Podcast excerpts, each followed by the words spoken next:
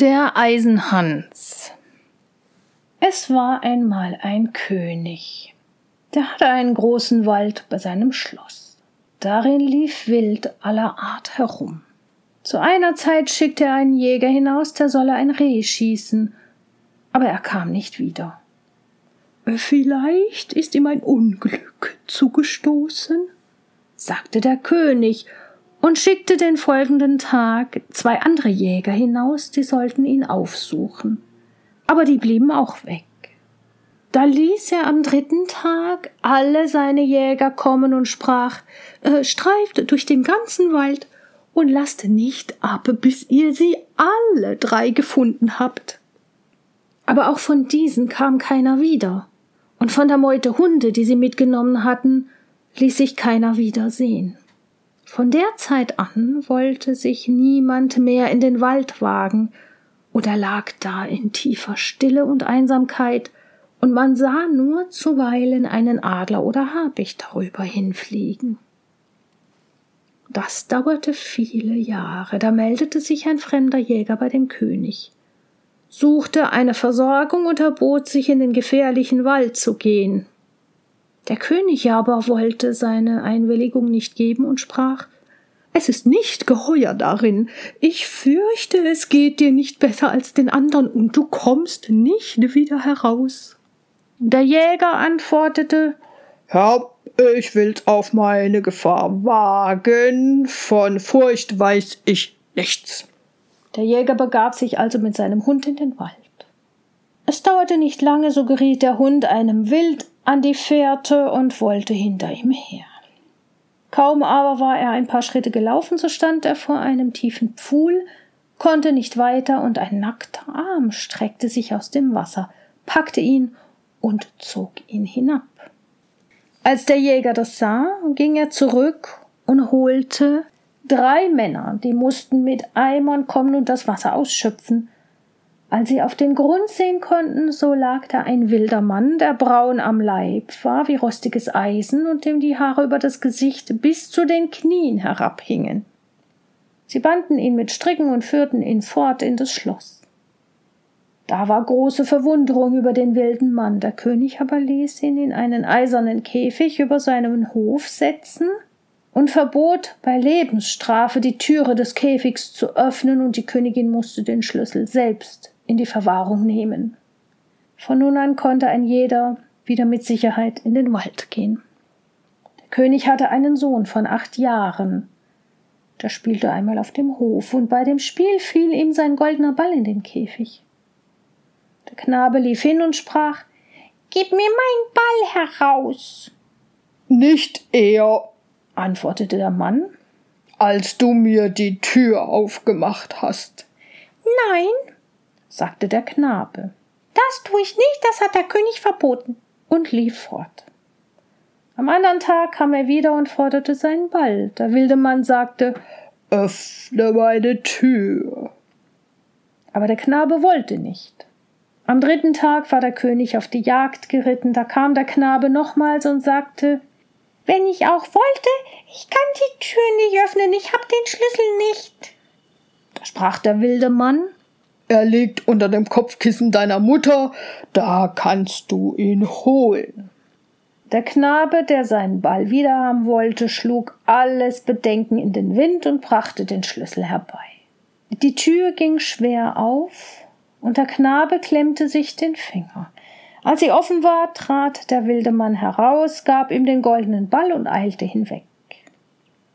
Dem Knaben war Angst geworden und er schrie und rief ihm nach Ach, wilder Mann, geht nicht fort, sonst bekomme ich Schläge.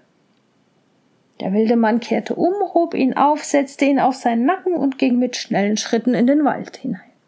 Als der König heimkam, bemerkte er den leeren Käfig und fragte die Königin, wie das zugegangen wäre. Sie wusste nichts davon, suchte den Schlüssel, aber er war weg. Sie rief den Knaben, aber niemand antwortete.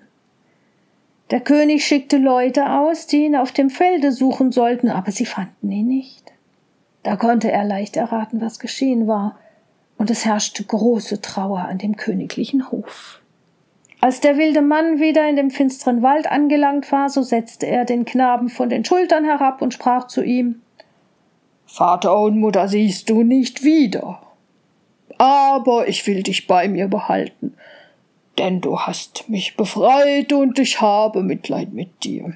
Wenn du alles tust, was ich dir sage, so sollst du's gut haben. Schätze und Gold hab ich genug und mehr als jemand in der Welt. Er machte dem Knaben ein Lager von Moos, auf dem er einschlief, und am anderen Morgen führte ihn der Mann zu einem Brunnen und sprach Siehst du, der Goldbrunnen ist hell und klar wie Kristall. Du sollst dabei sitzen und Acht haben, dass nichts hineinfällt, sonst ist er verunehrt. Jeden Abend komme ich und sehe, ob du mein Gebot befolgt hast. Der Knabe setzte sich an den Rand des Brunnens, sah, wie manchmal ein goldener Fisch, manchmal eine goldene Schlange sich darin zeigte, und hatte Acht, dass nichts hineinfiel. Als er so saß, schmerzte ihn einmal der Finger so heftig, dass er ihn unwillkürlich in das Wasser steckte. Er zog ihn schnell wieder heraus, sah aber, dass er ganz vergoldet war und wie große Mühe er sich gab, das Gold wieder abzuwischen, es war alles vergeblich.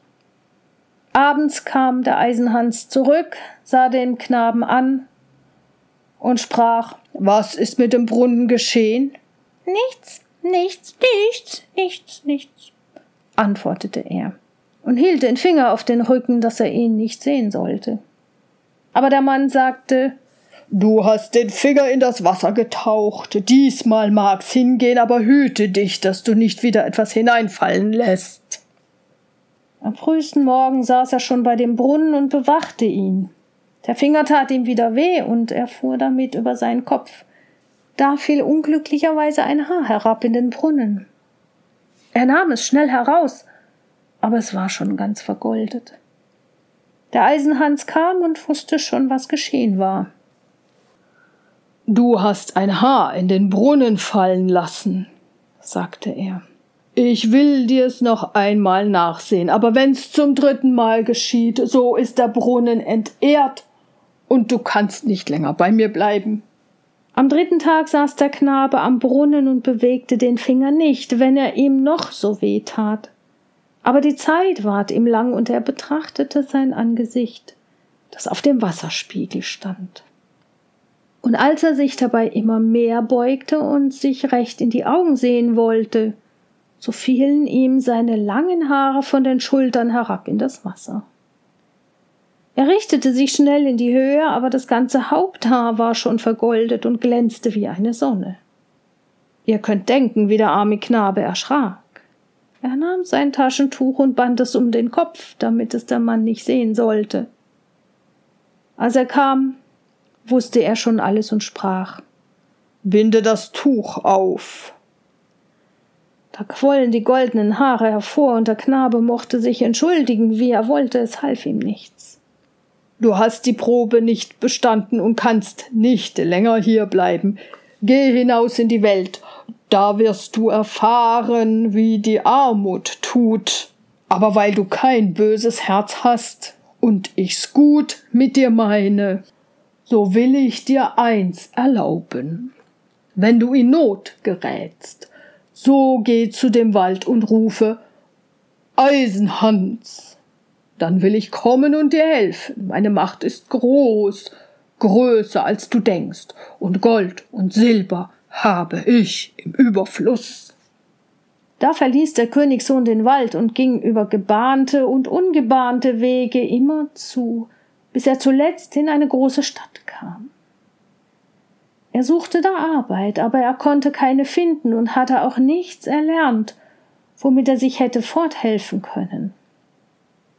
Endlich ging er in das Schloss und fragte, ob sie ihn behalten wollten. Die Hofleute wussten nicht, wozu sie ihn brauchen sollten, aber sie hatten Wohlgefallen an ihm und hießen ihn bleiben. Zuletzt nahm ihn der Koch in Dienst und sagte, er könnte Holz und Wasser tragen und die Asche zusammenkehren. Einmal, als gerade kein anderer zur Hand war, ließ ihn der Koch die Speisen zur königlichen Tafel tragen, da er aber seine goldenen Haare nicht wollte sehen lassen, so behielt er sein Hütchen auf. Dem König war so etwas noch nicht vorgekommen und er sprach Wenn du zur königlichen Tafel kommst, musst du deinen Hut abziehen. Ach, Herr, antwortete er, ich kann nicht, ich hab einen bösen Grind auf dem Kopf. Da ließ der König den Koch herbeirufen, schalt ihn und fragte, wie er einen solchen Jungen hätte in seinen Dienst nehmen können. Er sollte ihn gleich fortjagen. Der Koch aber hatte Mitleid mit ihm und vertauschte ihn mit dem Gärtnerjungen. Nun musste der Junge im Garten pflanzen und begießen, hacken und graben und Wind und böses Wetter über sich ergehen lassen. Einmal im Sommer, als er allein im Garten arbeitete, war der Tag so heiß, dass er sein Hütchen abnahm und die Luft ihn kühlen sollte. Wie die Sonne auf das Haar schien, glitzte und blitzte es, dass die Strahlen in das Schlafzimmer der Königstochter fielen und sie aufsprang, um zu sehen, was da wäre. Da erblickte sie den Jungen und rief ihn an. Junge, bring mir einen Blumenstrauß. Er setzte in aller Eile sein Hütchen auf, brach wilde Feldblumen ab und band sie zusammen. Als er damit die Treppe hinaufstieg, begegnete ihm der Gärtner und sprach Wie kannst du der Königstochter einen Strauß von schlechten Blumen bringen? Geschwind, hole andere und suche die schönsten und seltensten aus. Ach nein, antwortete der Junge, die wilden riechen kräftiger und werden ihr besser gefallen. Als er in ihr Zimmer kam, sprach die Königstochter Nimm dein Hütchen ab, es ziemt sich nicht, dass du ihn vor mir aufbehältst. Er antwortete wieder Ich darf nicht, ich hab einen grinnigen Kopf. Sie griff aber nach dem Hütchen und zog es ab. Da rollten seine goldenen Haare auf die Schultern herab, dass es prächtig anzusehen war. Er wollte fortspringen, aber sie hielt ihn am Arm und gab ihm eine Handvoll Dukaten. Er ging damit fort, achtete aber des Goldes nicht, sondern er brachte es dem Gärtner und sprach Ich schenke es deinen Kindern, die können damit spielen. Den anderen Tag rief ihm die Königstochter abermals zu, er solle ihr einen Strauß Feldblumen bringen. Und als er damit eintrat, grapste sie gleich nach seinem Hütchen und wollte es ihm wegnehmen, aber er hielt es mit beiden Händen fest. Sie gab ihm wieder eine Handvoll Dukaten, aber er wollte sie nicht behalten und gab sie dem Gärtner zum Spielwerk für seine Kinder. Den dritten Tag ging's nicht anders. Sie konnte ihm sein Hütchen nicht wegnehmen und er wollte ihr Gold nicht. Nicht lange danach war das Land mit Krieg überzogen. Der König sammelte sein Volk und wusste nicht, ob er dem Feind, der übermächtig war und ein großes Heer hatte, Widerstand leisten könnte. Da sagte der Gärtnerjunge, ich bin herangewachsen und will mit in den Krieg ziehen. Gebt mir nur ein Pferd. Die anderen lachten und sprachen, wenn wir fort sind, so sucht ihr eins. Wir wollen dir eins im Stall zurücklassen. Als sie ausgezogen waren, ging er in den Stall und zog das Pferd heraus. Es war an einem Fuß lahm und hickelte Hunkepus, Hunkepus. Dennoch setzte er sich auf und ritt fort nach dem dunklen Wald. Als er an den Rand desselben gekommen war, rief er dreimal Eisenhand, Eisenhand, Eisenhand. So laut, dass es durch die Bäume schallte. Gleich darauf erschien der wilde Mann und sprach Was verlangst du? Ich verlange ein starkes Ross, denn ich will in den Krieg ziehen. Das sollst du haben und noch mehr, als du verlangst. Dann ging der wilde Mann in den Wald zurück, und es dauerte nicht lange. So kam ein Stallknecht aus dem Wald und führte ein Ross herbei, das schnaubte aus den Nüstern und war kaum zu bändigen. Und hinterher folgte eine große Schar Kriegsvolk, ganz in Eisen gerüstet, und ihre Schwerter blitzten in der Sonne. Der Jüngling übergab dem Stallknecht sein dreibeiniges Pferd, bestieg das andere und ritt vor der Schar her. Als er sich dem Schlachtfeld näherte, war schon ein großer Teil von des Königs Leuten gefallen, und es fehlte nicht viel, so müssten die übrigen weichen. Da jagte der Jüngling mit seiner eisernen Schar heran, fuhr wie eine Wetter über die Feinde und schlug alles nieder, was sich ihm widersetzte. Sie wollten fliehen, aber der Jüngling saß ihnen auf dem Nacken und ließ nicht ab, bis kein Mann mehr übrig war. Statt aber zu dem König zurückzukehren, führte er seine Schar auf Umwegen wieder zu dem Wald und rief den Eisenhans heraus. Was verlangst du? fragte der wilde Mann. Nimm dein Ross und deine Schar zurück und gib mir mein dreibeiniges Pferd wieder. Es geschah alles, was er verlangte, und ritt auf seinem dreibeinigen Pferd heim. Als der König wieder in sein Schloss kam, ging ihm seine Tochter entgegen und wünschte ihm Glück zu seinem Sieg. Ich bin es nicht, der den Sieg davongetragen hat, sprach er, sondern ein fremder Ritter, der mir mit seiner Schar zu Hilfe kam. Die Tochter wollte wissen, wer der fremde Ritter wäre, aber der König wusste es nicht und sagte, er hat die Feinde verfolgt und ich habe ihn nicht wiedergesehen. Sie erkundigte sich bei dem Gärtner nach seinem Jungen. Der lachte aber und sprach, ja, eben ist er aus seinem dreibeinigen Pferd heimgekommen und die anderen haben gespottet und gerufen, da kommt unser Hunkepus wieder. Sie fragten auch, hinter welcher Hecke hast du dabei gelegen und geschlafen? Er sprach aber, ich hab das Beste getan, ohne mich wäre es schlecht gegangen. Da ward er noch mehr ausgelacht. Der König sprach zu seiner Tochter, ich will ein großes Fest ansagen lassen, das drei Tage währen soll, und du sollst einen goldenen Apfel werfen, vielleicht kommt der Unbekannte herbei. Als das Fest verkündet war, ging der Jüngling hinaus zu dem Wald und rief den Eisenhans. Was verlangst du? fragte er. Dass ich den goldenen Apfel der Königstochter fange. Es ist so gut, als hättest du ihn schon sagte Eisenhans. Du sollst auch eine rote Rüstung dazu haben und auf einem stolzen Fuchs reiten. Als der Tag kam, sprengte der Jüngling heran, stellte sich unter die Ritter und ward von niemand erkannt. Die Königstochter trat hervor und warf den Rittern einen goldenen Apfel zu. Aber keiner fing ihn als er allein. Aber sobald er ihn hatte, jagte er davon. Am zweiten Tag hatte ihn Eisenhans als weißen Ritter ausgerüstet und ihm einen Schimmel gegeben. Abermals fing er allein den Apfel, verweilte aber keinen Augenblick, sondern jagte damit fort. Der König ward bös und sprach Das ist nicht erlaubt. Er muss vor mir erscheinen und seinen Namen nennen.